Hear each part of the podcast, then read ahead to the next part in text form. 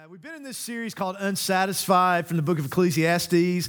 Uh, this is week four. Last couple of weeks we're on video because I was in quarantine. So it is good to be back with you. And today we're going to talk about the myth of more. And to look at some scripture in Ecclesiastes 4 and 5 and 6. If you're used to kind of following along on the screen, uh, if, if you have the True Life app, it's uh, there in the, the notes are there in the app, or uh, hopefully you got a Bible with you, or feel free to use your phone or uh, whatever mobile device that, that you may have. So, uh, do, do, you remember? Um, I think this was a few months ago, probably last year. Could have been longer than that. It's hard to keep up with time, I think, during COVID. Anybody else feel that way? Uh, just like there's time and there's COVID time. It's it's life's just weird. But it could have been 47 years ago, maybe. But uh, the scandal that was kind of in the news about uh, where some people, particularly some famous people, had kind of cheated, bribed, spent money to get their kids into certain certain colleges or on certain athletic teams. Did you hear about that? Are you familiar with that? Uh, it was kind of weird to me because there's like some of these people, like the money they spent, they could have just paid cash for their kid to go to college, and that would have seemed to be a whole lot simpler. But um, a couple of people who were convicted during this it was the actress Lori Loughlin, I think she was on Full House, and her husband. They had to pay these huge fines and actually spent time uh, in prison. And um, when they were being sentenced, the, the judge who was doing the sentencing, U.S. District Judge Nathaniel Gorton, uh, said this to Lori Loughlin and her husband. He said, quote, here you are, an admired, successful professional actor with a long lasting marriage, two apparently healthy, resilient children, more money than you could possibly need, a beautiful home in sunny Southern California a fairy tale life. Yet you stand before me a convicted felon. And for what? For the inexplicable, sorry, for the inexplicable desire to grasp even more. Those are pretty strong words. And I don't read them to uh, judge them or to condemn them or anything. Uh, I, I read them because I think this judge has diagnosed the condition of the human heart. I mean, don't we have some of this too? I mean, Napoleon Bonaparte said one time that he was surrounded by priests who repeat incessantly that their kingdom is not of this world, yet they lay their hands on everything that they can get. And even as Christians, there's a temptation uh, for us to think uh, that way, for us to be that way, for us just to want more and more and more and more. And in fact, haven't we been just kind of raised that way? Isn't that what society teaches? You know, the American dream, you can have it all. If you work hard enough, you can get whatever you want. And you should have everything that you want. All your dreams should come true. And, you know, if you do enough and good enough and work hard enough, and, uh, you know, you can have fill in the blank. And I want you to understand as, as we begin that uh, this message is not to be critical of money. The Bible is not critical of money in and of itself. You know, money is a medium of exchange. Money is morally neutral. There's nothing wrong with things. There's nothing wrong with having things. There's nothing wrong with wanting certain things. Obviously, we need money to live on. In, in, fact, the Bible tells us that if a man doesn't provide for his own family, that he's denied the faith and is worse than an infidel. We're, we're told to work hard. God created us to work. There's nothing virtuous about being poor. There's nothing virtuous about being rich. So I want you to understand as, as we uh, begin this message that I'm not really talking about your bottom line on your ledger sheet. I'm not talking about what you're reporting on your income tax statement this year. That's not the issue. Really, what Solomon is getting at here, and what we're uh, going to get at as we look at, at, at this scripture, is what's going on in our hearts what's going on in our hearts in regard to money and to material things. And really, I think what Solomon is telling us in this scripture, that this is the big idea that I want us to see today. Is he's saying to us, God speaking through him, is let's not waste our lives pursuing the myth that more money is going to bring more satisfaction.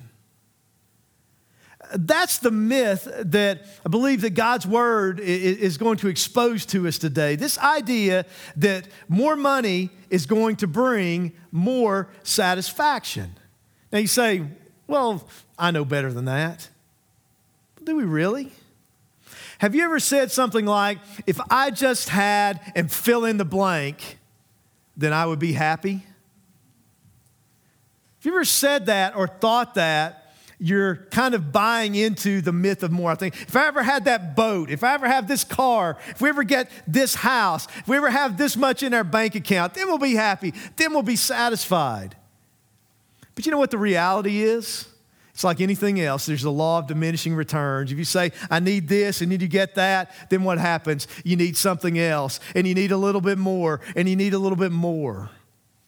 When we begin to covet what other people have or, or compare ourselves uh, to other people, like if I just had as much as they had, then we're buying into the myth of more. Did, did, you know that there's studies that have shown? I read this article, and uh, that you know the, the average house size in, in America has gone up greatly over since the 1970s and you know on average people are having less kids. So in the 1970s there was about 400 and some odd uh, square feet of living space on average per person in a home. Now it's about 900 uh, square feet uh, on average. And, and what, is, what the study showed is when people they get a bigger house they get happier they get more satisfied until someone in their neighborhood has an even bigger house than they do, and then they're no longer as satisfied with their house as they were. It's something that's on the inside of us. And so, you know, if we think if I had this or, you know, if I had this much money, then I would be satisfied. I think we're buying into the myth of more. Now, now think about Solomon as we've approached Ecclesiastes. Uh, remember, just to kind of reframe it again, some of you may be new. Uh, you know, Solomon uh, was, an, was the wisest man in the world. He was the wealthiest man in the world. He was the, the king of Israel. I mean, he had it all. And in chapter 2, verse 17, he said that he hated life. I believe Solomon, uh, the Ecclesiastes is Solomon's testimony of the part of his life where he walked away from God and, and, and where it got him. And, and I've said you got to uh, understand the book in light of the first two verses and the last two verses. He started out saying, Vanity of vanities, all is vanity. Everything is empty, it's meaningless, it's nothingness. But at the end, he says, Fear God and keep his commandments. This is the conclusion of the whole thing. And, under, and, and in the book, he's talking about this comparison between under the sun and over the sun, an earthly perspective and a heavenly perspective. And he's saying, you know, when I lived with an earthly perspective, when I wasn't walking with God, when I was just doing my own thing, I had it all. I had all the women I wanted, all the sex I wanted, all the possessions I wanted, all the pleasure I wanted. I was successful. I was wise. He was like, if he would have lived then, he would have topped the Forbes list of the wealthiest people in the world. He would have been a multi uh, billionaire. He said, I had it all. And we're to see today, he says it left him empty. Really, it left him confused. You know, one of the things that's interesting about the book of Ecclesiastes, and, and, you know, I said the first message, if, if you don't take Ecclesiastes in context, you can start a cult out of the book of Ecclesiastes. And, and, and you have to understand this under the sun perspective. Because, you know, everything in Scripture is God breathed. I don't believe the Bible, correctly understood, ever contradicts itself because God is the ultimate author behind it all. But there are places, and we're going to see one today in Ecclesiastes, where Solomon contradicts himself. But that's because he's writing out of this under the sun perspective. Let me just give you a verse and I'll show you the contrast later in the message. Chapter 10, verse 19. Uh, Solomon said this. Some of you like this verse. He says, A feast is made for laughter and wine makes merry, but money answers everything. Now, from an earthly perspective, that makes a lot of sense, doesn't it? Money's the answer for everything. And obviously, there's some truth in that. I mean, there are certain things that we have answers for when we have money that we don't have answers for when we don't have money, right? Your car breaks down this week and you've got a $1,000 repair bill and you got $10,000 in savings, that's an inconvenience, an annoyance. Your car breaks down this week and you got a $1,000 repair bill and you have $43 in checking and $7 in savings, then you got a problem, right? Money, and there's a lot of things that money answers. There's things that money is the solution for. You have money, you can get things done that people without money can't get things done. I mean, life works this way. So there's an element of truth in this verse, but we're going to see because, once again, money's morally neutral. He's not commending being rich, he's certainly not commending being poor. He's talking about the heart. And we're going to see when it comes to the heart level that money is not the answer to everything.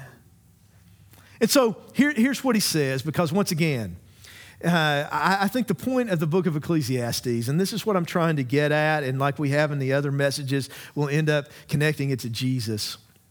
I think what we learn from Ecclesiastes is the things that we tend to base our lives on, the things that the world tells us that life is about, end up leaving us empty and unsatisfied, and they're not sufficient to actually base our lives on for now and particularly for eternity. And he puts money in that category. He says that more and more and more and more bringing satisfaction, he says it's a myth. And, and I want to show you five reasons why this idea that if we get more, it's going to bring more satisfaction is a myth from the book of Ecclesiastes. So if you got your Bible, mobile device, like I say, notes, whatever, let, let's go to Ecclesiastes chapter 4 so you can actually read God's word for itself. And this is the first thing I want to point out to you is that Solomon here tells us that relationships are more important than money. Relationships are more important than money. Look at what he says in chapter 4, starting in verse 7. He says, Then I returned and I saw vanity, emptiness under the sun. There's one alone without companion. He has neither son nor brother Yet there is no end to all his labors, nor is his eye satisfied with riches. But he never asks, For whom do I toil and deprive myself of good? This also is vanity and a grave misfortune. So he's implying here that sometimes it would be wise to stop and ask ourselves this question What are we really working for? Why are we really working so hard? And, and, and he, he says, he, he's speaking of someone here who is just a workaholic, no end to all of his labors, has riches but is never satisfied. But he says, this person is alone. And he says, what's the point? Why am I gaining all of this if I have nobody to share it with and it doesn't fill me up on the inside anyway? And he, he goes on, he says, Two are better than one because they have a good reward for their labor. For if they fall, one will lift up his companion. But woe to him who is alone when he falls, for he has no one to help him up. Again, if two lie down together, they will keep warm. But how can one be warm alone? Though one may be overpowered by another, two can withstand him, and a threefold cord is not quickly broken. He's speaking of the importance of relationships. Now, I don't want you to misunderstand something if you're single. The Bible does not commend singleness as better than marriage or marriage as better than singleness. It depends on how God has wired you, how God has gifted you. Some people are called to be single and invest their lives in the building of God's kingdom. So don't limit it to this. But what the Bible does very clearly teach us is that we are wired for, we are designed for relationship. The Bible uh, teaches us that we are made in the image of God, who God in his very nature is relational. The fact that God eternally exists as Father, Son, and Holy Spirit in relationship to himself and that we are made in his image means that we absolutely need relationship. We do stupid things when we're looking for relationships. We do crazy, insane things out of, uh, you know, just loneliness and wanting somebody. People will enter into relationships that hurt them because they'd rather be hurt than be alone. We're wired for relationship. And so, as Solomon says, money is never going to take the place of relationship. Money is never going to fill you up on the inside. Money is never going to provide for you what you are looking for in other people. We need each other. That's the idea. So, I mean, this can apply in some different ways like I say, there's nothing wrong with being single. Some of you may be called to be single. But if you're single because you are so invested in your career that you have time for nobody else, he's saying here at some point that's a dead end.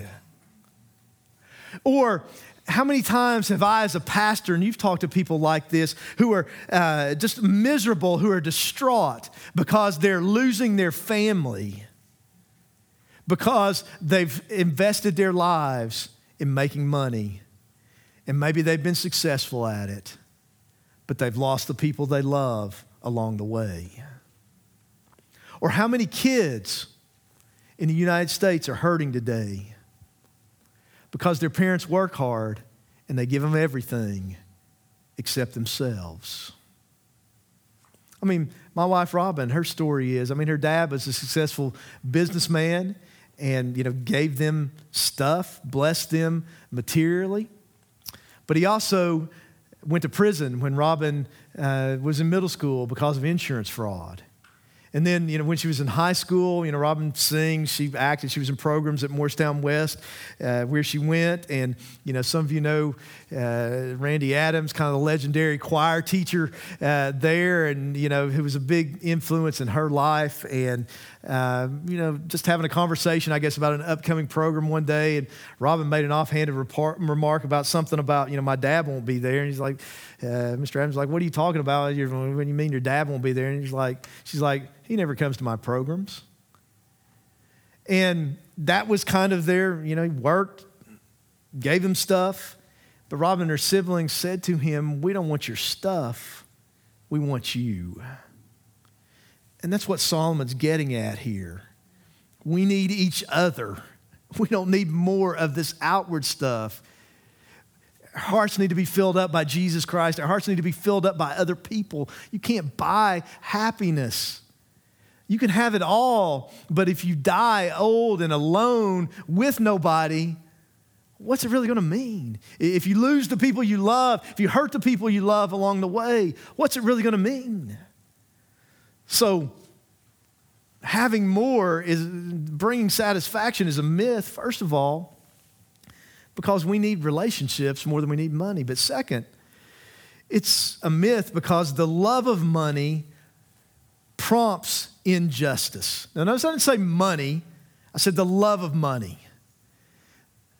Once again, the Bible never con- uh, condemns having money. Um, God blesses some people to be wealthy. If God has gifted you to make a lot of money, praise the Lord, enjoy what He's blessed you with, and be really generous. That's what God's word would say to you.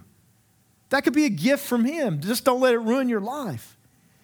So the Bible says not the money is the root of all kinds of evil, but the love of money is the root of all kinds of evil. But one of the things that the love of money prompts is injustice.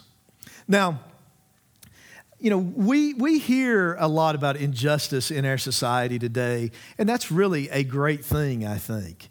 Now, sometimes it's incorrectly defined, maybe misapplied, but, you know, God is a just God. Real justice comes from God. I mean, you know, we did a six week series about that last year true justice in, in, in, an unjust world. And, you know, the Bible has so much to say about that. As Christians, we ought to be a part of pursuing justice. In fact, I, I think when you really understand what Scripture says about this, love and justice go hand in hand. If there's injustice, there's a lack of love. If there's true justice, there's actually love uh, being expressed in that.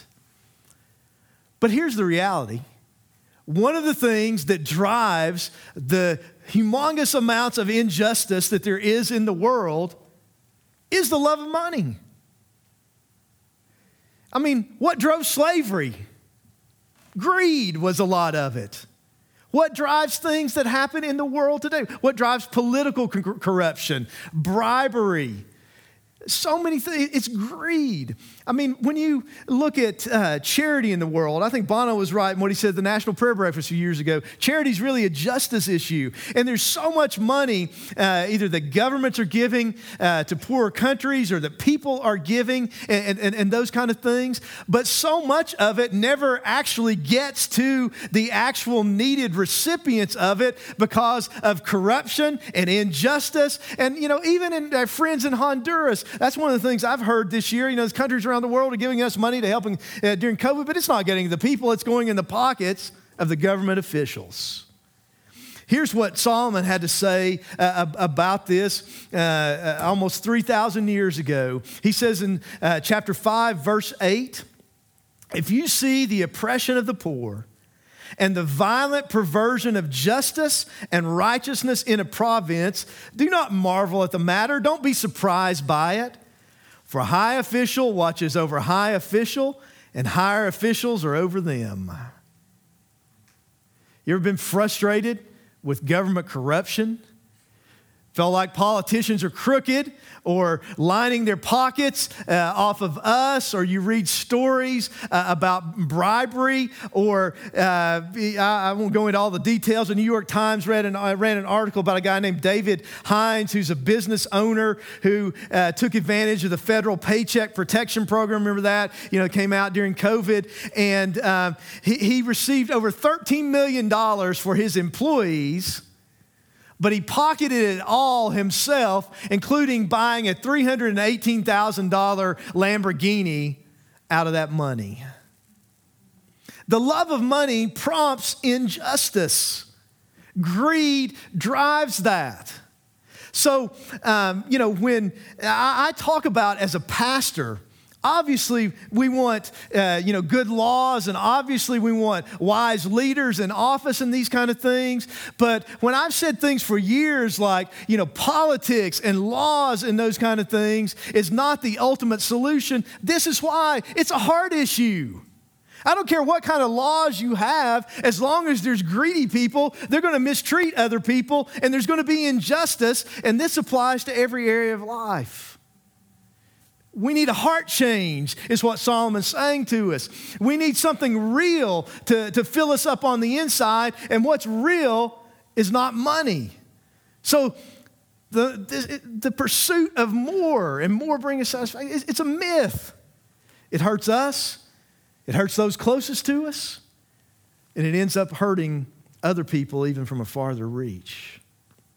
Number three, we see in chapter 5, verse 10 then that money cannot fill us up on the inside. Money cannot fill us up on the inside. Notice what he says here. Maybe this is the, the, the, key idea of the whole passage. He says, He who loves silver will not be satisfied with silver, nor he who loves abundance with increase. This also is vanity, emptiness. He who loves silver will not be satisfied with silver, nor he who loves abundance with increase. This also is vanity. He says at the beginning of chapter 6 There's an evil which I've seen under the sun, and it is common among men. A man to whom God has given riches and wealth and honor, so that he lacks nothing for himself of all that he desires. Yet God does not give him the power to eat of it, but a foreigner consumes it. This is vanity, and it's an evil affliction. He's saying you can have wealth and not even be able to enjoy it. But even if you're able to enjoy it outwardly, it's still not going to fill you up on the inside. It's still vain and empty. You know, that's the myth of the American dream that if we have it all, that we're going to be happy.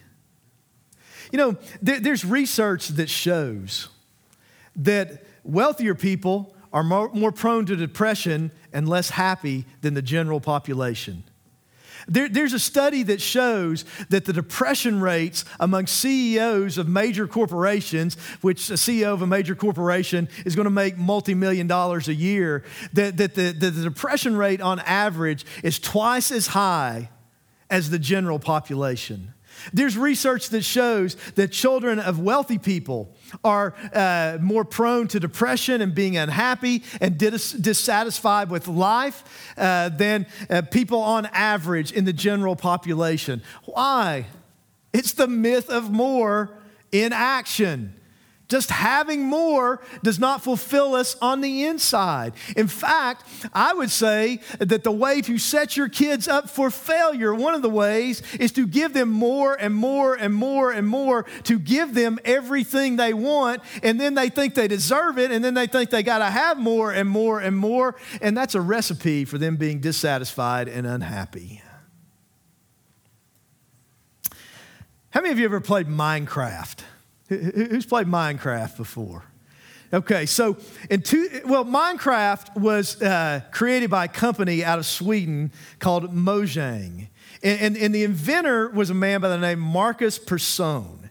And in 2014, he sold uh, Minecraft to Microsoft for $2.5 billion. And so he overnight became a billionaire. His net worth after this sale was about 1.3 billion with a B uh, dollars. Now, what's the first thing he did after that? Well, according to an article in Forbes magazine, he outbid Beyonce and Jay Z for a Beverly Hills mega mansion, paid $70 million for it. Um, uh, this home is described in the article as an overwhelming sensory experience. Um, it has amenities like M&M towers. I don't know even exactly what that is, but it sounds awesome. Uh, I mean, who would not want an M&M tower in your house, right? Um, uh, vodka and tequila bars, a movie theater in the house, 15 bathrooms. But then on August the 29th, 2015, Persson posted this series of tweets. Now, listen to this. It has all this, and, and, and here's, what, here's what he tweeted. Uh, 4:48 a.m. on that uh, day. The problem with getting everything is you run out of reasons to keep trying, and human interaction becomes impossible due to imbalance. A couple minutes later, he says, hanging out with a bunch of friends and partying with famous people, able to do whatever I want and I've never felt more isolated. A couple of minutes later, when we sold the company, the biggest effort went into making sure the employees got taken care of, and they all hate me now. A minute later, found a great girl, but she's afraid of me and my lifestyle, and went with a normal person. It's the myth of more. Money won't satisfy, money won't fill us on the inside. Number four, we see in this text that money can bring troubles. Now, I'm not saying can't do a lot of good too, but it can bring troubles. So, uh, the, the idea here, I think what Solomon's getting at is don't think if you get wealthy someday, that's going to solve all your problems. It, it, may solve some financial problems, but, but listen, if you've got whatever your problems are now, and whatever you've got in the bank now, if we suddenly added a million dollars to that, do you realize you're still going to have the same problems on the inside. And you're going to have some new problems because you're going to have people hitting you up for money. Uh, and you're going to now have to deal with the, all this new stuff out of the same person that you were before your bank account changed. Uh, look, at, look at what he says. He says, when goods increase, they increase who eat them. So, what profit have the owners except to see them with their eyes? The sleep of a laboring man is sweet, whether he eats little or much, but the abundance of the rich will not permit him to sleep. What's Solomon saying? I'm wealthy, but I had a lot of sleepless nights because of it. He says, There's a severe evil which I have seen under the sun riches kept for their owner to his hurt. Now, you might be thinking, no, you know, uh, this, this is just the Bible and it's not real practical and this is a book from a long time ago. You know, how could this be right? Because aren't we wired to think if I have more, things got to get better? I mean, it, it, it, seems logical, doesn't it? I, mean, it, just does. Life would be so much easier if you never had to think about money. But did you know that according to the National Endowment for Financial Education, that when people win the lottery or seem other or, or get some other kind of large financial windfall, that about 70% of them end up bankrupt? Because the reality is, if you're dumb with money, you can be dumb with a lot of money or a little bit of money, and money can go flying out the door in a hurry, right? You see, uh, here's one of the things I believe money can't buy success, money just buys you time. But if you're stupid, you still run out of time eventually. I mean, uh, do a Google search. You can find hundreds, if not thousands, of examples of people who won the lottery and it ruined their life. Here's one example Jack Whitaker um, won the largest uh, jackpot ever awarded on a, to a single Powerball ticket on Christmas morning 2002 in West Virginia. And some states keep lottery winners anonymous, some announce them. West Virginia apparently announces them. But he, he had uh, a $314.9 million lottery ticket. He decided to take it as a lump sum payment instead of a, an annuity. So he got $113 million, one lump sum out of this. Now, he's different than um, a, lot of lottery winners, and that he was already uh, a business owner and already financially well to do. You know, most wealthy people aren't going to play the lottery because they're they're wealthy and they got wealthy by being smart with money and playing the lottery is just one of the dumbest things you could ever do financially. Um, you're sending my kids to college is what you're doing for me by playing the lottery pretty much uh, in, in, tennessee. Um, but he was already wealthy and, and he did some good with the money, created a charitable foundation, did some things like that. But here are some of the other things that happened. And like I say, he's just one example uh, uh, of thousands of the lottery curse. So he developed this bad habit of leaving large amounts of money in his car. One time he had half a million dollars stolen out of his car. Another time he had $100,000 stolen out, out, out, of his car. He kept, his company kept getting all these frivolous lawsuits because people knew he had all this money. So people kept suing him time after time just to get some of his money. So under this strain, he begins to unravel, started drinking hard, getting into fights. Uh, he started sexually harassing women, offering women uh, money uh, to, to sleep with him, strip for him, those kind of things. That that's not even the worst of it. He enjoyed spoiling his granddaughter. Her name was Brandy. Gave her a huge allowance, four cars, but kind of backfired when she started attracting a bad crowd. And a boyfriend of hers then died of an overdose at her house.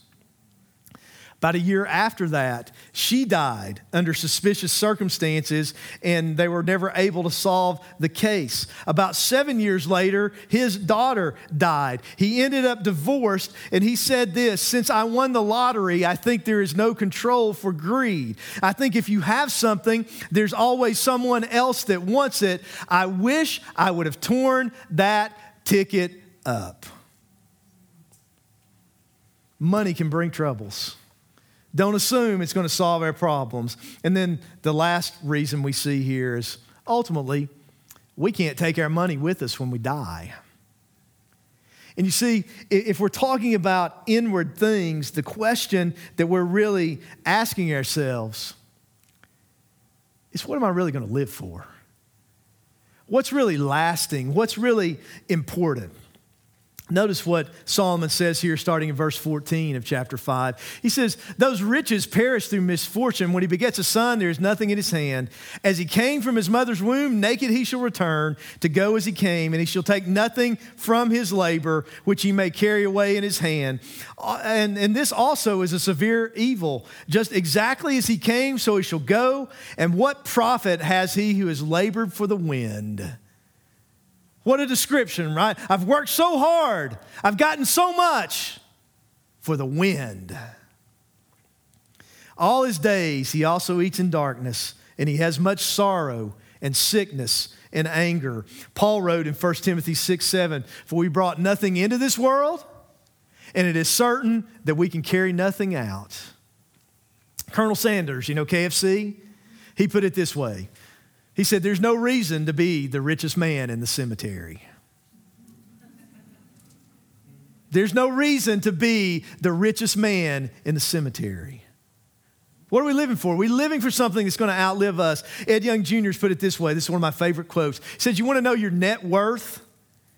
Now, you know, your net worth in an accounting sense is you uh, add up all of your, what you owe and you add up all of your assets. And if there's more assets than what you owe, that's your net worth, right? But he takes it to a deeper level. He says, want to know your net worth? Simply add up everything money can't buy and death can't take away.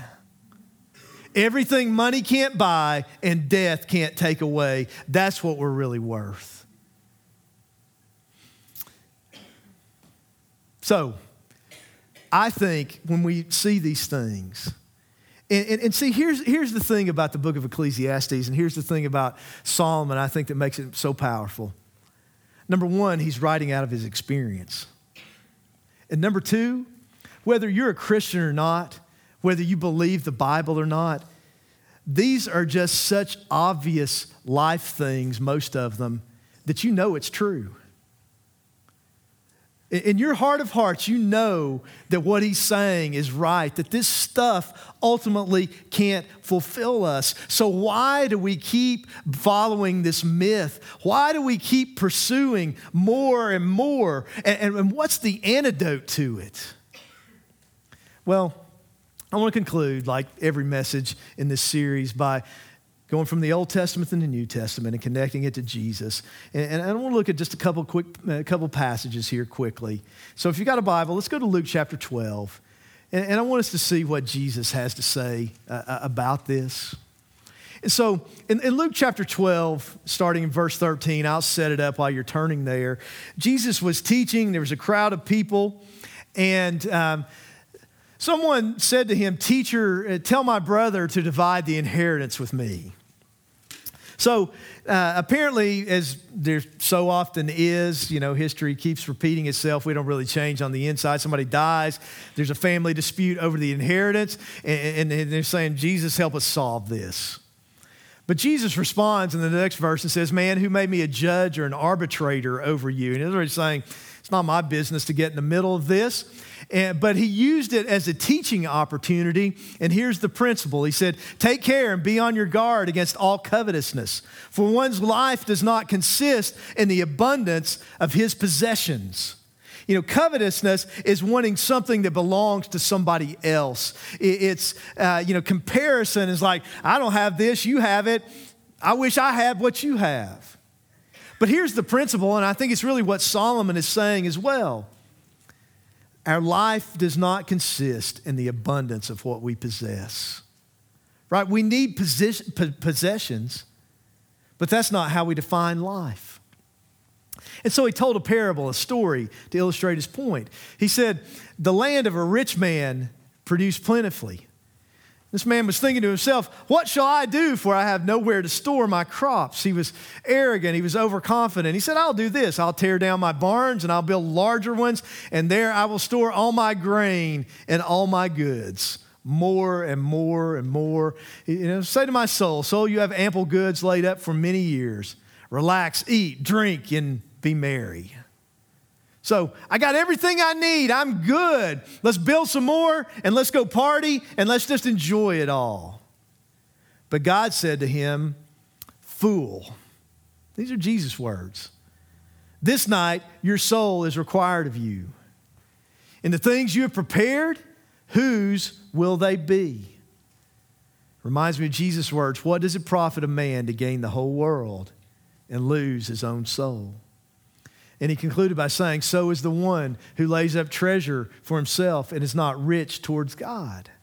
But then he transitioned from talking to the crowd and addressing this directly to using it as a teaching point to speak to his disciples and to speak to us today since it's in the Bible. And here's what he tells us to do in, in, in regard uh, to finances. He's saying, don't live with the myth of more. Don't live with the mindset that your life consists in the abundance of the things you possess. But he says, live this way. Verse 22, he says, Therefore I tell you, do not be anxious about your life, what you will eat, or about your body, what you will put on. For life is more than food, and the body more than clothing. Consider the ravens. They neither sow nor reap. They have neither storehouse nor barn, yet God feeds them. Of how much more value are you than the birds? He's arguing from the lesser to the greater. He's saying God takes care of his creation. You're not just his creation. If you're saved, you're a child of God. Your father's going to take care of you. He, he's saying uh, the, the antidote to worry and anxiety, which we all struggle with. And, and, so I'm not, you know, acting like I'm perfect and I never struggle with that. But I'm saying when I am anxious and worried, that's sin because I'm failing to trust God. I'm not, I'm forgetting who my Father is and that He's got it under control and He cares about me and He's taking care of this world and He's going to take care of me as His child. He says, Which of you, by being anxious, can add a single hour uh, to His span of life? If then you're not able to do as small a thing as that, why are you anxious about the rest? Consider the lilies, how they grow. They neither toil nor spin. Yet I tell you, even Solomon in all of his glory was not arrayed like one of these. But if God so clothes the grass, which is alive in the field today, and tomorrow is thrown into the oven, how much more will he clothe you, O you of little faith? And do not seek what you're to eat and what you're to drink, nor be worried. For all the nations of the world seek after these things but your Father knows that you need them. In other words, he's saying, Are we going to act like a non believer, living our life worried and anxious about what we have and what we don't have? Or are we going to trust our Father? And if we say that we're trusting Jesus to save our eternal soul, to take us to heaven, can't we trust Him to take care of us this week?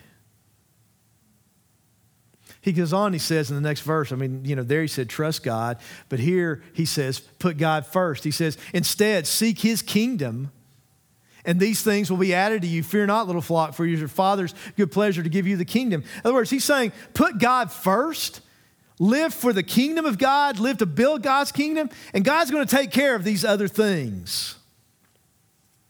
Doesn't mean we're going to have everything we want. But you see, we put our standard as to you know the world around us, and, and we forget that most of the poorest person in this room is richer than most of the world. I'm not saying there's not real poverty in America, but I don't know if there's as much as we act like sometimes. Because we have it so much better than not just most of the people in the world today, but most of the people who have ever lived in the history of humanity. I mean, if you think it's bad today, and I'm not saying we don't have problems and we don't have issues, uh, find somebody in their 80s and 90s and talk to them and, and, and just what things were like, comparatively speaking, when they were growing up. I mean, Kids today think they don't have the latest video gaming console and the newest version of an iPhone and the Jordans they want, that their life is miserable. That's not poverty. Can I, can I we just be clear about that? I mean, if you've got an iPhone 11 and you know, not the top of the line Jordans, just the average model, and I'm not enough of a video gamer to know what the video, latest video gaming console is. You're, you're not, you know, dying out of poverty. And then he says, though, in verse 33 sell your possessions and uh, give alms. In other words, help those that really are in need. Provide yourselves money bags which do not grow old, a treasure in the heavens that does not fail, where no thief approaches nor moth destroys. For where your treasure is, there your heart will be also. So, are we living for now? He says, be generous and live for heavenly treasure instead of earthly treasure. One of the richest families in the United States is the Hunt family, oil magnates. June Hunt, who's dedicated Christian, said that Jesus is worth more than a billion dollars. I read an article that came from 2012 about David Green, who's the founder, the owner of Hobby Lobby, billionaire, one of the richest men in, in, in America. He said this He says, God owns it. How do I separate it? Well, it's God in church and it's mine here. I have purpose in church, but I don't have purpose over here. You can't have a belief system on Sunday and not live in it uh, the other six days. That article estimated, this was in 2012, that he had given over $500 million to Christian ministry. Hobby Lobby's closed on Sundays. I mean, think about it. How much money is that costing them? Or is it really costing them? Same thing with Chick fil A. You know, it's crazy how much the more the average Chick fil A franchise makes than the average fast food uh, franchise in a given year, uh, operating, uh, uh you know, one seventh less of the time. Maybe it's because the Bible's true and God's ways work. One last thing. Look one other place in Scripture, Matthew chapter 19, and we'll, we'll hit this quickly. It's a well known passage of Scripture. A lot of times it's called the story of the rich young ruler. And um, it says at the end of it in verse 22 that this man had great possessions, but it, it says in verse 16, Now behold, uh, one came and said to him, talking to Jesus, Good teacher, what good thing shall I do that I may have eternal life? So he said to him, Why do you call me good? No one is good but one, that is God. But if you want to enter into life, keep the commandments. You see, Jesus is trying to correct his misunderstanding. He asked the wrong question. You see, and, but this is how we think. We think, what good thing that I could do that God's going to accept me? I'm going to have eternal life. Jesus is trying to show him that's not how we get there. So he, he says, uh, you know, if you want to enter into life, keep the commandments. So the guy said to him, Which ones? Now, if you're a parent and you ask your kid, Have you done what I told you to do? And the kid responds, Well, which thing are you talking about? You're going to immediately be suspicious, right? I hope so. If not, might be a little naive about your kid. He, I mean, this is some immediate justification is going to start happening here. It's like, okay, I want to pick out the ones I've done, but let's leave out the ones I didn't do. So Jesus said, You shall not murder, you shall not, you shall not commit adultery, you shall not steal, not bear false witness, honor your father and mother, and you shall love your neighbor as yourself, which is the summation of that, that half of the Ten Commandments. You notice Jesus left out the half about God, but he said, You shall love your neighbor as yourself. The young man said to him, All these things I've kept from my youth, what do I still lack? Jesus said to him, If you want to be perfect, go sell what you have and give to the poor, and you will have treasure in heaven, and come follow me. Is Jesus is saying the way to heaven is by selling everything we have? That would contradict the entire New Testament, the entire gospel, the entire Bible, that it's not based on what we do, it's based on what Jesus has done. What Jesus was doing is he was exposing that the man didn't really love his neighbors himself, he loved his possessions. He wasn't willing to help the poor. And, and, and, the next verse says, when the young man heard that saying, he went away sorrowful, for he had great possessions. You see, what Jesus was trying to get this young man to recognize is that he was God. He said, No one's good but God. And Jesus, or this man had called him a good teacher, so he should have said, Oh, you're God. He, he's trying to get him to recognize that I'm not good enough, that I need your grace. Uh, but he was trying to get him to surrender to him, to give up the idol of his possessions, and to surrender to Jesus as the Lord of your life. And here's what I'm saying to conclude this whole thing.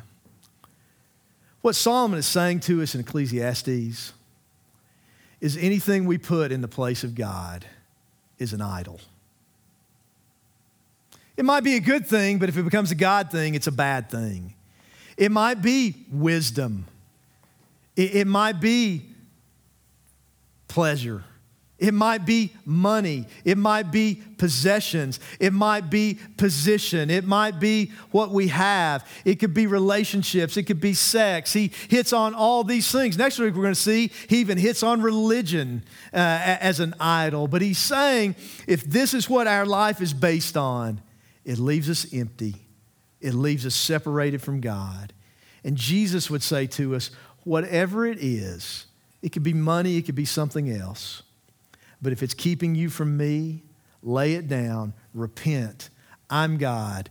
I have grace for you. I died for your sins. Now come follow me. That's where there's life. That's where there's eternal life. That's where there's meaning and satisfaction. That's what keeps life from being empty. I am the way, the truth, and the life. Uh, I've come that you might have life and have it more uh, abundantly. What does it profit a man to gain the whole world and lose his own soul? Don't lose your soul. Come to me. We bow your heads and close your eyes? And I just want to ask you whether you're here in the room, you're watching online. Are you a follower of Jesus? Are you finding your fulfillment, your satisfaction in Him? Are